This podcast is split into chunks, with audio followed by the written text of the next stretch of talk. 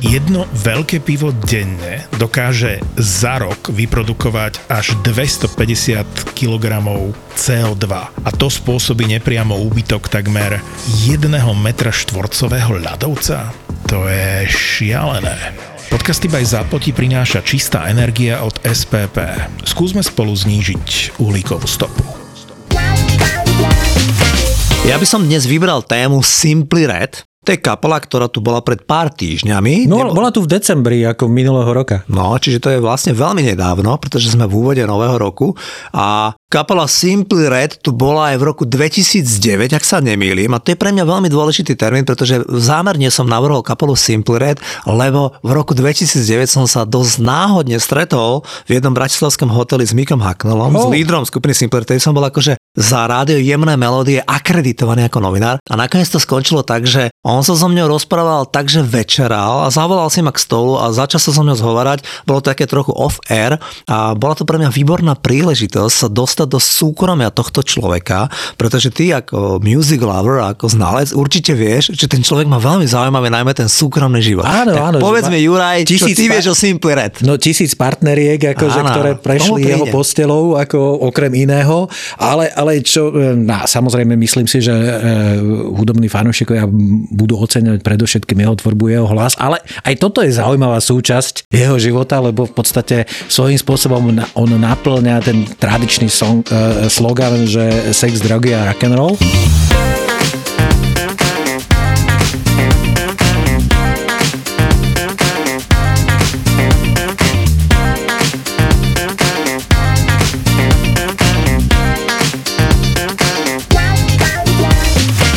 Pre mňa sú Simply Red pozoruhodnou ukážkou kapely, ktorá je vlastne len takým krycím názvom alebo nejakým štítom v podstate jedného jediného človeka a to je v tomto prípade Mick ste, pretože z tej zakladajúcej zostavy skupiny Simply Red už v nej zostáva len on. A v zásade bez neho Simply Red nemôžu existovať. Kým pri Pink Floyd kapela mohla existovať, aj keď z nej odišiel proste jednoznačný líder eh, Roger Waters. Napriek tomu tá kapela nejakým spôsobom fungovala ďalej. V prípade Simply Red to jednoducho nie je možné. Mm-hmm. Pretože bez Mika Hacknella, bez jeho hlasu a bez jeho vlasov a vlastne bez jeho celej tej charizmy, tá kapela jednoducho nemôže existovať. Konec koncov, keď sa rozhodol, a to bolo práve, tuším, v tom roku 2009, že vtedy to bolo kvázi jeho posledné turné, tak ako tá kapela na 3 roky naozaj prestala existovať a Mick zrejme pochopil to, čo už my ľudia skúsení, ktorí nie sme na tom pódiu, ale vieme, že e, takáto výborná značka sa neopúšťa, tak v roku 2013 ju obnovila a úspešne s ňou funguje dodnes konec koncov za celý rok 2022, e, to znamená, to je tuším 38 rokov po vzniku tej kapely, tak absolvoval 73 koncertov a navštívilo milión ľudí. A to je pre mňa dôkaz toho, že tá kapela stále má čo povedať a má svoje absolútne verné publikum. A treba povedať, že teda primárne Európe. Simple Red je, by som povedal, až taká typická európska kapela. Nehovorím, že nemá fanúšikov niekde inde, ale v Európe jednoznačne si myslím patrí medzi tie hviezdy, ak už nie toho úplne mega štadionového rangu, ale čo sa týka hál a vlastne tejto oblasti, keď hovoríme o koncertoch, tak myslím si, že bezproblémový, je to bezproblémová veľká hviezda, ktorá už len na samotné meno tie koncerty jednoducho vypredá. Mick Hacknell mi je taký veľmi blízky človek, lebo veľmi mi zrkadlí tie moje životné udalosti. Mi nehovor, že tvojou postelou prešlo tisíc žien. To nie, ale, ale prídem k tomu. V prvom rade mi zrkadlí tým hudobným vkusom. Jeden červenovlasý beloch je totálny fanušik černovskej hudby. Z Manchesteru ešte navyše. Z, Manchesteru, z, jedne, jed, z jedného z centier britskej rokovej scény. Čiže to bolo pre mňa, keďže vy, ktorí počúvate naše podcasty, viete, že ja som taký milovník skôr ten soulovej, tej, tej černovskej muziky, tak tento chlapík mi celoživotne, aj mi to priznal, že vždy boli inšpirovaní tými vecami, ktoré vychádzali v labeli Motown, hudbou, ktorá vznikala vo Filadelfii. Jeho idol bol Barry White, Marvin Gaye, čiže všetko afroamerickí interpreti. A konec koncov, vy, ktorí poznáte tvorbu Simple aj dobre viete, že to je hudba plná soulu. To je prvá vec, ten hudobný, hudobná preferencia. Druhá vec je tá, ktorú ja mám tu to neuveriteľné šťastie šťastie, že sa mi ten človek otvoril pri tej večeri, kedy odložil ten príbor, pozrel, či mám vypnutý ten diktafón a začal mi hovoriť tie veci. To, čo si ty povedal veľmi správne. Simple Red je vlastne kapela jediného človeka, pretože v tej skupine sa vystrelali desiatky muzikantov. A on mi priznal, že sa vystrelali preto, lebo to jeho ego bolo nezvládateľné. On sa s nimi rozhádal, on stále menil tých muzikantov. On mi povedal, že tam bolo minimálne 50 výborných hudobníkov, ktorí to s ním jednoducho nemohli vydržať, lebo on, on proste robil také peklo tým ľuďom, či už pri práci v štúdiu alebo, alebo pri práci počas koncertného turné, že on tých muzikantov stále menil. V podstate je len jeden muzikant, ktorého mi spomenul, že mu je najviac za ním lúto, za nikým nikým nemenoval to je muzikant, ktorý zomrel, ktorý zomrel presne v ten deň, ako zomrel Charlie Watts zo skupiny, zo skupiny Rolling Stones a ten muzikant sa volá Fritz McIntyre. A to je jediný afroamerický muzikant, ktorý bol pri zakladaní kapely Simple Red a ktorý mu hral na klávesi, ak sa nemýlim. A tento typek akože bol podľa neho akože úžasný, myslím si, že 10 rokov bol v tej kapele a v 95. roku ten človek odišiel, ale je to jeden z mála muzikantov, ktorý neodišiel z tej kapely, pretože by sa rozhádal s Mikom, ale bol to taký chlapík, ktorý vyrastal v rodine nejakého pastora, tak mi to vravel, a on proste sa nejako rozhodol, že on bude robiť už len akože gospel a bude proste sa venovať akože hudbe, ktorá je spirituálna. A on sa vysťahoval naspäť niekde do štátu alebo do Kanady, neviem ti presne povedať, a tam proste sa naozaj venoval len tomu, že produkoval len gospel, respektíve nejakú spirituálnu hudbu. A tento človek by som teda rád povedal, že on zomrel presne v ten deň v roku 2021 ako ten slavný bubeník Charlie bol zo skupiny Rolling Stones. A keď som si dohľadával teraz veci, keďže som vedel, že budeme hovoriť o Simple Red, tak som videl, že ten Mick Hacknell dal na Instagrame, že, že celý svet hovorí o tom, že zomrel Charlie Watts, že Charlie Watts bol skvelý. A skoro nikde nie je zmienka, že v ten istý deň zomrel v 62 rokoch úplne nečakávane aj tento McIntyre, tento krásny človek a skvelý hudobník, ktorý bol aj, bol aj spoluautor tých veľkých hitov ako Something Got Me Started, The Stars, ktoré boli akože veľmi predávanými hitmi. Simple Red vznikli na podkladoch skupiny Frantic Elevator, to bola taká kvázi post-punková kapela, ktorá vznikla. No, Mick 70... Hacknell zažil tie punkové divoké roky, e, on bol e, aj e, pri začiatkoch tých alternatívnych punkových e, klubov slavnej Haciendy, Konec koncov on bol na koncerte Sex Pistols e, niekde v tých rokoch 76-77 a dokonca vo filme, e, ktorý hovorí o živote Tonyho Wilsona, čo bol aj jeden, jedným z guru britskej nezávislej scény a zakladateľ nielen toho klubu Hacienda, ale takisto aj gramofonovej značky Factory Records, tak práve v tom filme je opísané, ako, aké všetky postavičky e, sa objavili v Haciende a jedným z nich bol aj Mick Hucknell, čiže on naozaj prešiel tým svojim punkovým obdobím, ale myslím si, že v polovici 80 rokov už ten punk bol proste out, už e, v podstate už už aj novoromantizmus pomaly odchádzal a tak jemne práve v tej polovičke 80 rokov nastúpila taká mini modná vlna, ktorá sa vtedy označovala ako New Jazz. Prišlo Shade, prišiel Matt Bianco a do toho si myslím ako ten tretí veľký hlavný interpret vstúpila e, skupina Simply Red. A prečo spomínam ten jazz? Pretože si myslím, že e, v tej hudbe Simply Red je veľa jazzových prvkov, konec koncov keď vychádzali v reedíciách tie prvé albumy, alebo tie prvé štyri, v podstate najslavnejšie, najúspešnejšie albumy, tak nikdy tam nechybalo aj DVDčko. No a v prípade tých DVDčiek to obvykle bol záznam e, z ich koncertu vo švajčiarskom meste Montreux, kde sa každoročne e, koná veľký jazzový festival, aj keď je to veľmi, by som povedal, otvorený festival, to znamená, nie je to pre tých úplne ortodoxných jazzmenov a tam už sa objavili naozaj interpreti, ktorí presahujú či už do popu alebo do roku, ale ak niekto má vlastne tie reedície, tie Definitive Edition alebo niečo podobné, tie zberateľské edície, ja našťastie ich mám, keďže som pracoval v vydavateľstve, ktoré ich vydávalo, takže to bol jeden z tých benefitov, tak viem, že sú tam naozaj koncertné záznamy z Montro a to je pohľadenie na duši, pozrieť si ako kapela, ktorá ovládala najmä teda v tej druhej polovici 80.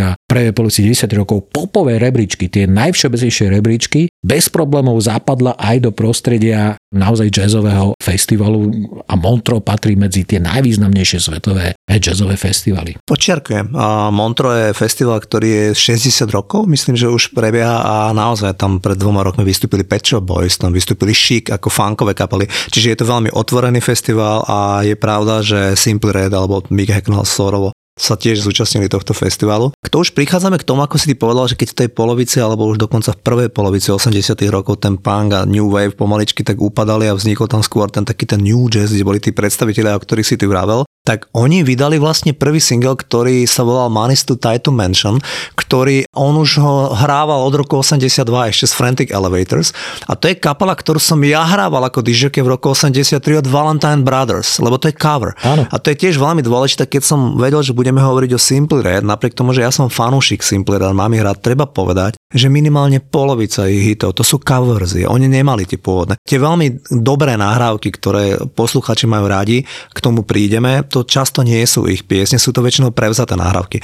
A tak to bolo aj s ich prvým hitom Manis to Title Mansion, ktorý nahrala taká veľmi málo známa černovská americká kapela Valentine's Brothers. Ja som to mal veľmi rád, mal som vinilový maxáč a Simple Red to prerobili a čuduj sa svete vznikol z toho celkom solidný hit.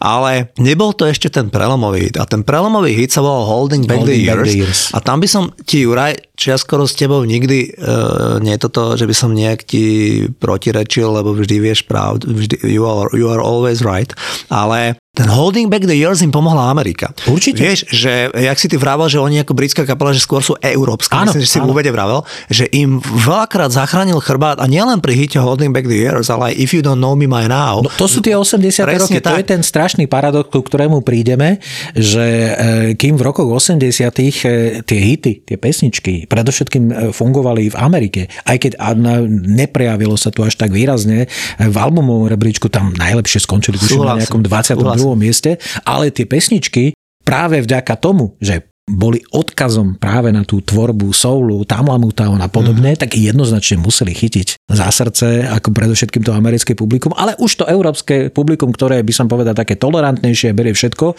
tak ako takisto, ale ten hlavný ohlas bol v Amerike. Ale čo je zaujímavé, tak potom s tým nástupom 90.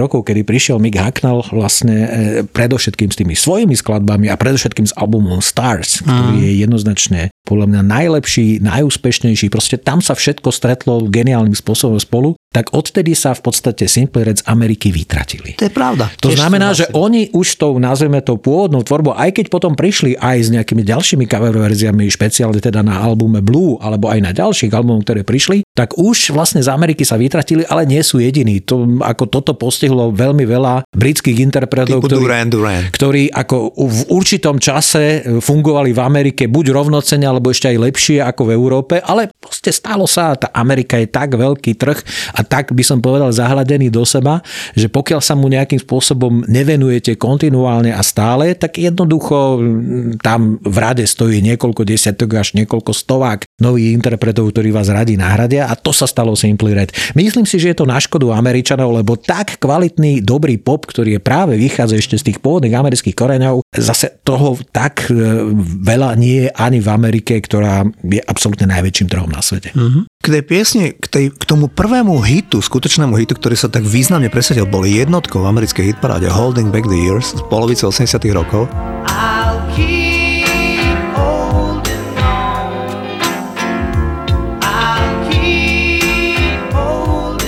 Tak tá pieseň je krásna a hlavne tá pieseň hovorí aj o tom, čo, o čom sa budeme dnes hovárať a čo si ty naznačil o tej enormnej promiskuite toho, toho speváka, že tomu spevákovi sa stala taká, taká vec, ktorú on spomína v tej nahrávke Holding Back the Years, že jeho v tých troch rokoch opustila mama. Z ničoho nič tá pani odišla z tej rodiny a on zostal iba s otcom. Jeho otec bol taký pomerne jednoduchý človek, neviem, čo on bol, krajči alebo holič, holič on bol tuším. Taký normálne jednoduchý človek, ktorý on ten Mick Hucknall hovorí, že s ním mal celý život veľmi komplikovaný ten vzťah, ale tá mama tam chýbala a ten otec bol trošku taký drsňacký, to znamená, že o nejakých takých emocionálnych veciach alebo veciach o jeho umeleckých ambíciách, to prakticky nebola možnosť sa o tom s ním No špeciálne, odkedy sa stal tínedžerom, pretože po tých troch rokoch on v reále vyrastal, lebo jeho vychoval jeho suseda, ktorá mala štyri. Hej. Čiže on sa dostal do veľmi, by som povedal, bizarnej situácie a on to tuším aj spomína, že e, môj problém s otcom bol ten, že my sme boli dvaja muži, dvaja samci mm. a chýbal nám ten v úvodzovkách ten, rozho- element. ten rozhodca, ten niekto, kto by nás aj jedného, aj druhého troška upratal tak, aby sme nemali tendenciu stále medzi sebou nejakým spôsobom, ako tie dva alfa samce medzi sebou súperiť.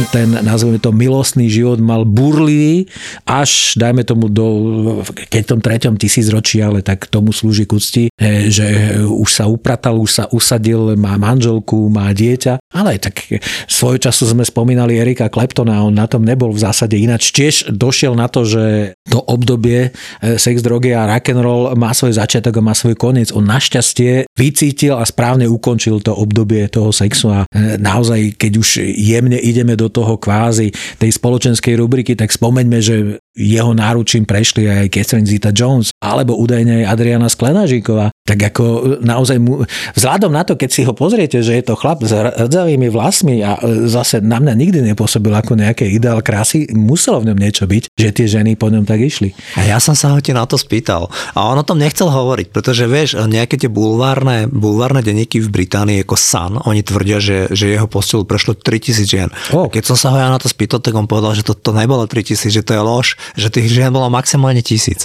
A, a, a že to všetko bolo v roku 85 až 87. Vtedy on sa stal slávny s tými prvými platňami, ak bola tá najmä tá Picture Book, to úplne prvá. A on naozaj bol v centre tej pozornosti. To, ne, to mi neprezradil, to som sa dočítal rovnako ako ty, že tam bola Catherine Zeta-Jones, Steffi Graf, Helena Christensen a mnoho ďalších takýchto akože renomovaných krásnych žien. A on normálne povedal, že on, jak mal tých 25 rokov, keď sa mu to podarilo urobiť ten úspech, že on tu vnímal, že toto je to, čo ja chcem, toto je tá cesta, kvôli čomu som do toho išiel, dostať do postele tie ženy. On povedal, že, mal, že mával obdobie, kedy mal v posteli tri ženy denne. Čo mne príde ako človeku, ktorý som tiež akože, že veľmi heterosexuálne založený a veľmi mám rád tieto všetky veci, mi to príde akože brút, lebo ako tri ženy to je akože až ťažko predstaviteľné. Takže on akože išiel do toho, že on povedal, že nikdy nepovedal nie.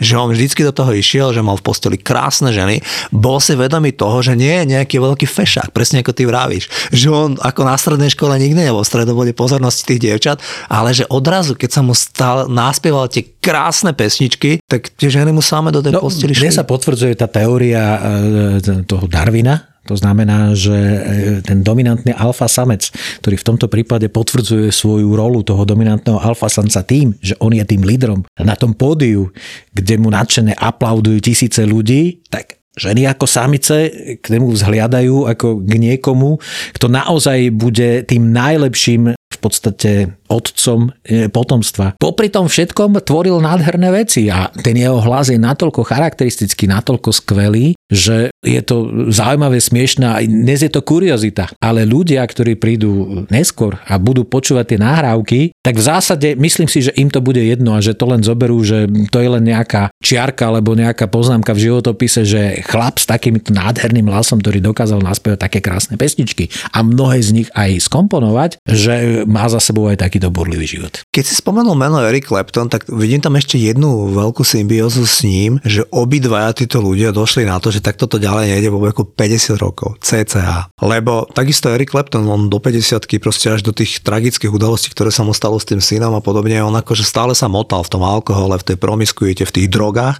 A tento Mick Hucknell, on hovorí, že on s tými drogami moc nie, ale pozor, priznáva obdobie silného alkoholizmu v polovici 90 rokov, kedy vraví, že jak on bol v 80 rokoch ako mladý človek od 26 do 28, respektíve do 30 rokov enormne promiskuitný, tak keď mal 35 až 40 rokov, tak sa z neho stal alkoholik. A že on vtedy samozrejme tá kapela znova fičala, lebo ty vieš, že v 90 rokoch oni mali veľký úspech, ale on už aj keď bol v tých spoločnostiach, tak skôr vymetal bary a skôr sa z neho stal nepoužiteľný alkoholik, ako citujem jeho. To znamená, že on potom ešte sklzol do toho. Takže tie závislosti, tým, jak ho opustila tá matka jak on stále sa na to tak trochu vyhovára, alebo možno, že to je objektívne, že on tým, jak nebol s tou mamou, že on potreboval tú lásku, potreboval tú nehu a nevedel sa aj nabažiť, tak preto išiel z jedného náručia do druhého, opäť citujem. Tak tento človek ako sa motal v tomto, ale presne vo veku zhruba 50 rokov si našiel partnerku, ktorá sa volá Gabriela a s ktorou má dnes dieťa a s ktorou, ktoré je on verný, aspoň teda to sa proklamuje a vyzerá to, že aj hej. A e, je také, že v denníku The Guardian sa ho pýtali na toto, na toto jeho etudu s tou promiskuitou a s tým všetkým, tak on dnes už je tiež v takom štádiu a tiež mi to je veľmi blízke, že jeho to všetko úprimne mrzí. On sa aj cez ten The Guardian ospravedlnil tým ľuďom. On povedal, že ja sa nemôžem každej jednej, lebo tých ľudí bolo naozaj že veľa, viac ako tisíc. Ale že ja sa chcem úplne úprimne ospravedlniť, lebo to bolo mnoho krásnych, milých ľudí a že ja som ich proste použil iba na jednu noc a že chcem sa aspoň takoto formou za všetko tým ľuďom ospravedlniť. Čiže ako v ňom to naozaj je, chcem mu veriť, že to všetko je úprimné a že to z toho človeka ide. A jednoducho akože potreboval si pravdepodobne tak ako Eric Clapton odžiť etudu, ja keď som čítal ten životopis Erika Claptona v tej knihe, ktorú si mi ty poradil, tak to bolo beštiálne, čo ten človek žil a jak ten človek si dokáže sám naložiť a priznať tie veci, ktoré narobil tým ľuďom. A tento človek, Mick Hacknell, zase čo sa týka aspoň teda tej promiskuity, tiež akože on priznáva mnoho tých krásnych ľudí, ktorých on podviedol, zaviedol a neviem čo. A jemu to dnes naozaj že ľúto a, a on aj vraví, že to bolo celé hlúpe, lebo to bolo strašne povrchné a že jeho, jeho teší to, že dnes žije proste s jednou ženou a že našiel to všetko, čo hľadal a myslím si, že žijú na nejakom takom zámočku niekde v Škótsku a akože vychovajú to dieťa a on je úplne šťastný a hovorí, že on hovorí dnes, že on nikdy takýto spokojný v tom živote nebol ani v tom čase tej najväčšej slávy, kedy striedal tie ženy a že dnes sa cíti konečne úplne naplnený a šťastný. No on podobne ako Sting dosť značnú časť svojho života žije v Taliansku, konkrétne na Sicílii, kde si kúpil nejakú tú úsadlosť. Naozaj, kto bol niekedy v Taliansku, tak musí vie pochopiť, vie pochopiť, že prečo najmä počas tých nepríjemných anglických zím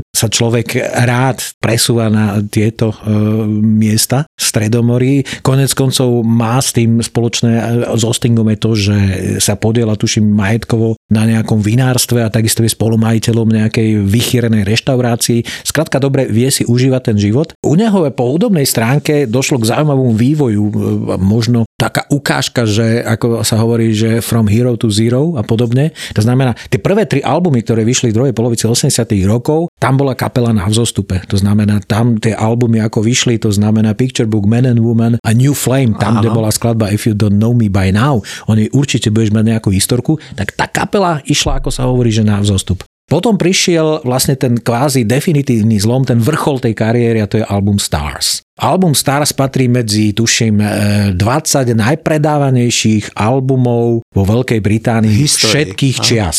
To znamená, to je naroveň Beatlesom, Queen Greatest Hits. Je to neuveriteľné. A proste je to naozaj album, ktorý má tuším 14 platín, ako sa hovorí, alebo niečo podobné. Vznikli z neho 4 obrovské veľké hity a tuším, že Simply Red, vtedy to bola, je, je, ten album Stars je jeden z mála, ktorý bol najpredávanejší dva roky po sebe. To znamená, že nie len, že v roku, kedy vyšiel, ale aj ten nasledujúci rok sa predával tak skvele, že proste bol e, medzi najpredávanejšími. Svoju pozíciu potom svojím spôsobom potvrdil, lebo to sa nedá prekonať. Niečo ako je neprekonateľné, bol album s názvom Life, kde veľmi zaujímavým spôsobom do toho soulového, popového štýlu veľmi zaujímavým spôsobom inkorporovali prvky vtedy veľmi módnej tanečných prvkov, ktoré prišli vo Veľkej Británii, ako je jungle a proste podobné tie rytmy veľmi moderné. Čiže zrazu tie, aj tie soulové nahrávky zneli tak, že v prípade remixov ich mohli ľudia bez problémov púšťať na diskotékach, ty si určite nebol výnimkou. No a potom prišli dva albumy, ktoré sa stalo to, že kým ten album Blue, ktorý bol pôvodne plánovaný ako album cover verzia, obsahuje skvelé cover verzie a takisto jednu z mojich absolútne najobľúbenejších nahrávok od skupiny Simple Red, ktorú ja považujem, že toto je prototyp skladby Simple Red. A ak chcete pochopiť, o čom Simple Red sú, tak ak eh, nehovoríte Holding Back the Hills, pustite si skladbu Say You Love Me. Say you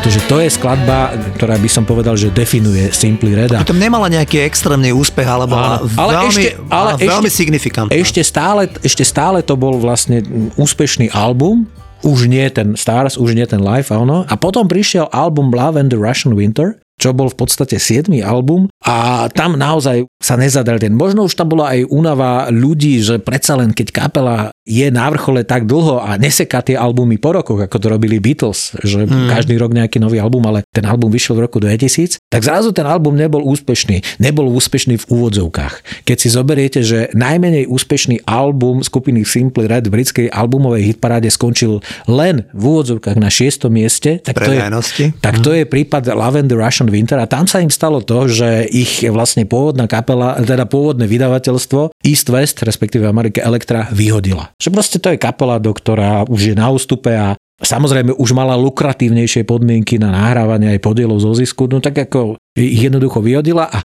skupina Simpler je jedna z prvých, ktorá si začala vydávať svoje albumy sama na určité obdobie pod značkou Simply Red.com a to bolo obdobie rokov 2001 až v roku 2015, kedy si naozaj veci, ktoré sa týkali vydávania svojich nahrávok, či už to boli albumy, alebo či už to boli naozaj skvostné koncerty, ktoré vychádzali na DVDčkách.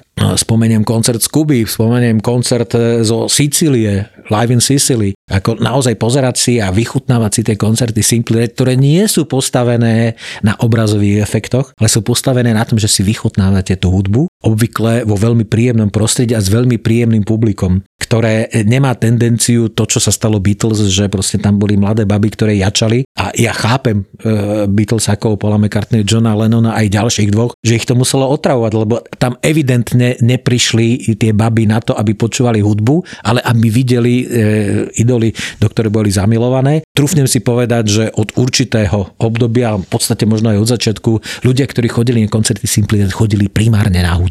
Vychutnať si tú hudbu. No a čím starší boli, alebo čím dlhšie boli na scéne, tak tým viac, lebo to publikum celkom prirodzene v úvodzovkách starlo s nimi Simply Red nie sú prototypom kapely, ktoré by nejako masovo naberali nejaké nové publikum, ale veľmi dobre si udržuje to svoje stále publikum a to sa už počíta v miliónoch, lebo veď keď vravím e, po v 38. roku kariéry príde na vás milión ľudí na celom svete, tak mm, to je najlepší dôkaz toho, že máte svoje verné publikum, ktoré podobne ako v prípade Šade za vami príde kedykoľvek e, sa ocitnete v danom teritoriu.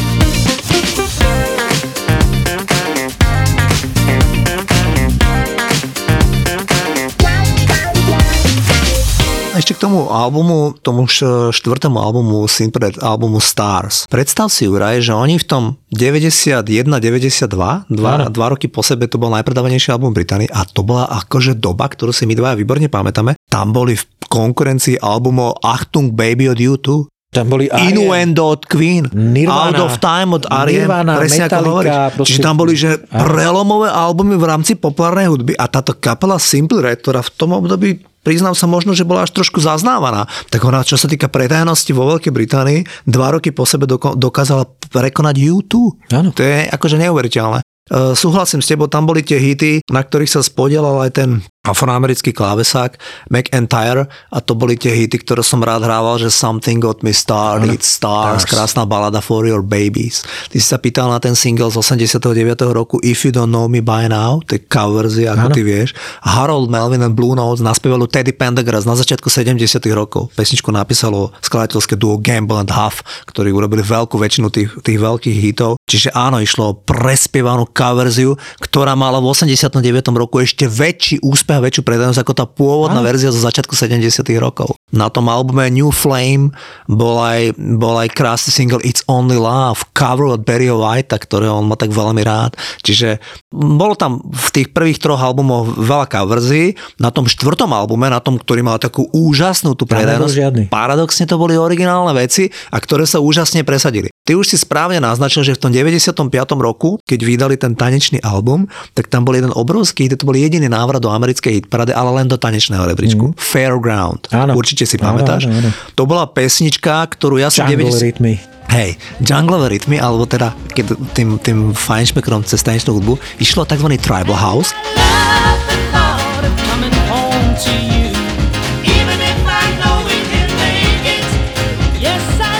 Pôvodná verzia boli Goodman, Give It Up. To bola pesnička z roku 93, jeden holandský tanečný produkt, ktorý v tom čase bol v klube Radosť FX v Prahe. To bol rok najhranejší single v tom podniku a to sa hrávalo samozrejme, že aj u nás v tých tanečných diskoklubov. Išlo fantastický tanečný, ktorý Good Man Give It Up, ktorý poznal dobre ten Mick Hacknell a poznal ho preto, lebo v tých 90 rokoch on mal tú alkoholickú anabázu, on priznáva, že on vymetal kluby, že on, on už nevládal fyzicky o 5 ráno chodiť úplne opitý z tých klubov domov, že jeho to odrovnalo.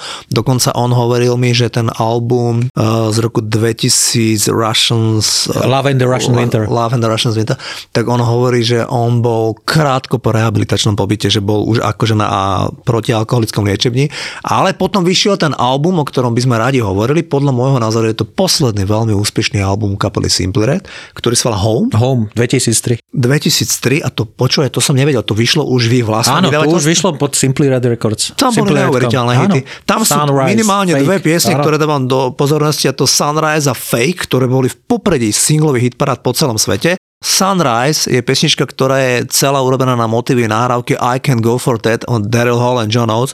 Mimochodom moje veľmi obľúbené nahrávke. A chcel by som povedať, že tá originálna pieseň od Daryl Hall and John Oates I Can Go For That je spolu s Another One Bites the Dust od Queen jediná nahrávka od bieleho interpreta, Ktorý ktorý vyhral americký Black Singles No. Charts. Si predstavte, že v 81. roku Daryl Hall and John Oates, dvaja Belosi, nahrali pesničku, ktorá porazila Michaela Jacksona, ktorá porazila všetkých Stevieho Wondera, Marvina Gaye a všetkých týchto velikánov afroamerickej hudby. To bolo neuveriteľné. Dokázali to len Queen rok predtým s nahrávkou Another One Bites the Dust. A, a, a ten Mick Hacknell krásne inšpirovaný tou nahrávkou, mimochodom to je tiež taká pieseň, ktorá sprevádza celý môj život, čiže je v tom mi veľmi zrkadlý ten človek, tak on ju celú vysamploval, dokonca použil z toho aj niektoré krásne slova, ktoré napísala Sarah Ellen a, a urobil z toho výborný hit s názvom Sunrise.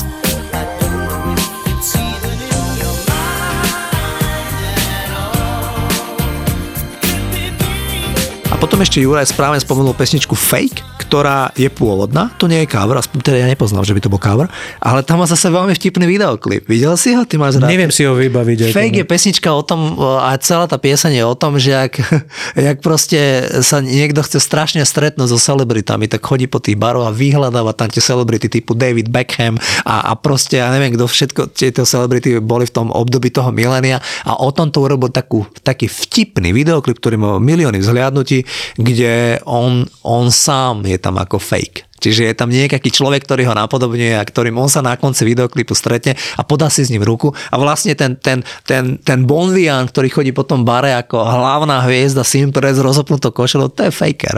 Čiže o No tom je piesen fake. My, hoci sme podcast zvukový, tak vďaka e, aplikácii Toldo, kde je aj náš podcast, máme možnosť vám nejakým spôsobom dopovedať to, čo sa nedá povedať slovami, tak určite aj odkaz na link na video na tento klip e, nájdete v rámci aplikácie Toldo, ktorú vám odporúčam, aby ste mohli s nami komunikovať aj týmto spôsobom.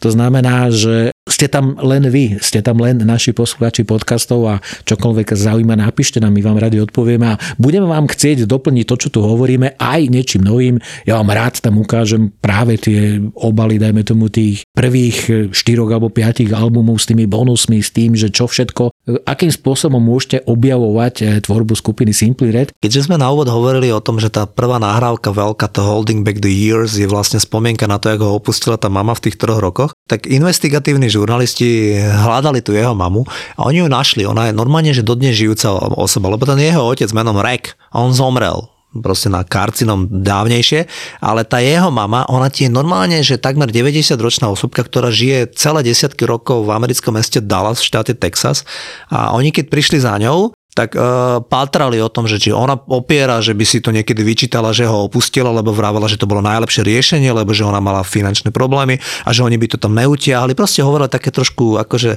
z môjho pohľadu tak ťažko pochopiteľné slova o tom, že jemu to len prospelo, lebo zrazu tam mali viac peňazí, keď ona odtiaľ ubudla. Ako nedávalo mi to moc hlavu a petu, ale nakoniec tí, tí investigatívni žurnalisti britskí zistili, že tá pani je šestkrát vydatá. Že proste, že všetci tí susedia z toho jej okolia hovorili, že tá pani prežila nesmierne promiskuitný život. Aha, tak A už je tak to som jasné, pochopil, že, že čo to tento Mick Hacknell, jak to v sebe má, lebo nešlo mi to do hlavy, lebo, lebo, lebo tie tisícky, ktoré tu spomíname, vyznievajú ako ako keby to bolo až vymyslené, ale proste od niekiaľ to ten človek mal a nakoniec sa ukázalo, že tá jeho mama, ktorá sa volá Maureen a ktorá je dodnes žijúca 89-ročná žena, tak údajne táto má za sebou takúto nejakú minulosť a dodnes žije so šiestým manželom. Občas mačičky, inokedy paničky. dáma na vysokých opätkoch s extrémne krátkou sukničkou, že teraz si si není istý, či si veterinár alebo ginekolog. A príde ti s takýmto ričbagom, ktorý robí čo chce a má Áno. 50 kg a, keď sa rozhodne, že ide, on ide. a nacopíka ti do ambulancie a ty potrebuješ pomôcť tým psom, že sa až pýta, že do keľu, prečo tá baba nedojde v teplakoch? Dvaja zverolekári a ich pomerne šokujúce zážitky z veterinárnej ambulancie. Periférne som videl, ak niečo letí vzduchom a skončilo to na druhej strane tej ambulancie. On proste preletel asi 3 metre, ten, ten chudák. Ale on je ľahký, že on si preplachtil, vieš, že taký list, list vo vetre. Lietajúci škrečok, jazvečík zahryznutý v líci, králik s chorými stoličkami aj malé levíča z cirkusu. Palo a Ivan, dvaja veterinári, na ktorých letia paničky aj mačičky. Ja prídem a mačka pozrie na mňa, hovorí nastaví zadok, hore chvost a ide, hovorím, OK, toto bude rýchla pohotovosť. A vy nič nepichnete? Hovorím, no ja určite nie. Ja som na Naša mačka sa zbláznila, ona má besnotu, jak ste nám ju to zaočkovali proti tej besnote, ona je besná. Podcastové besnenie s názvom Zveromachry si môžete pustiť hneď teraz. Zveromachry je ďalší ZAPO originál. Zveromachry.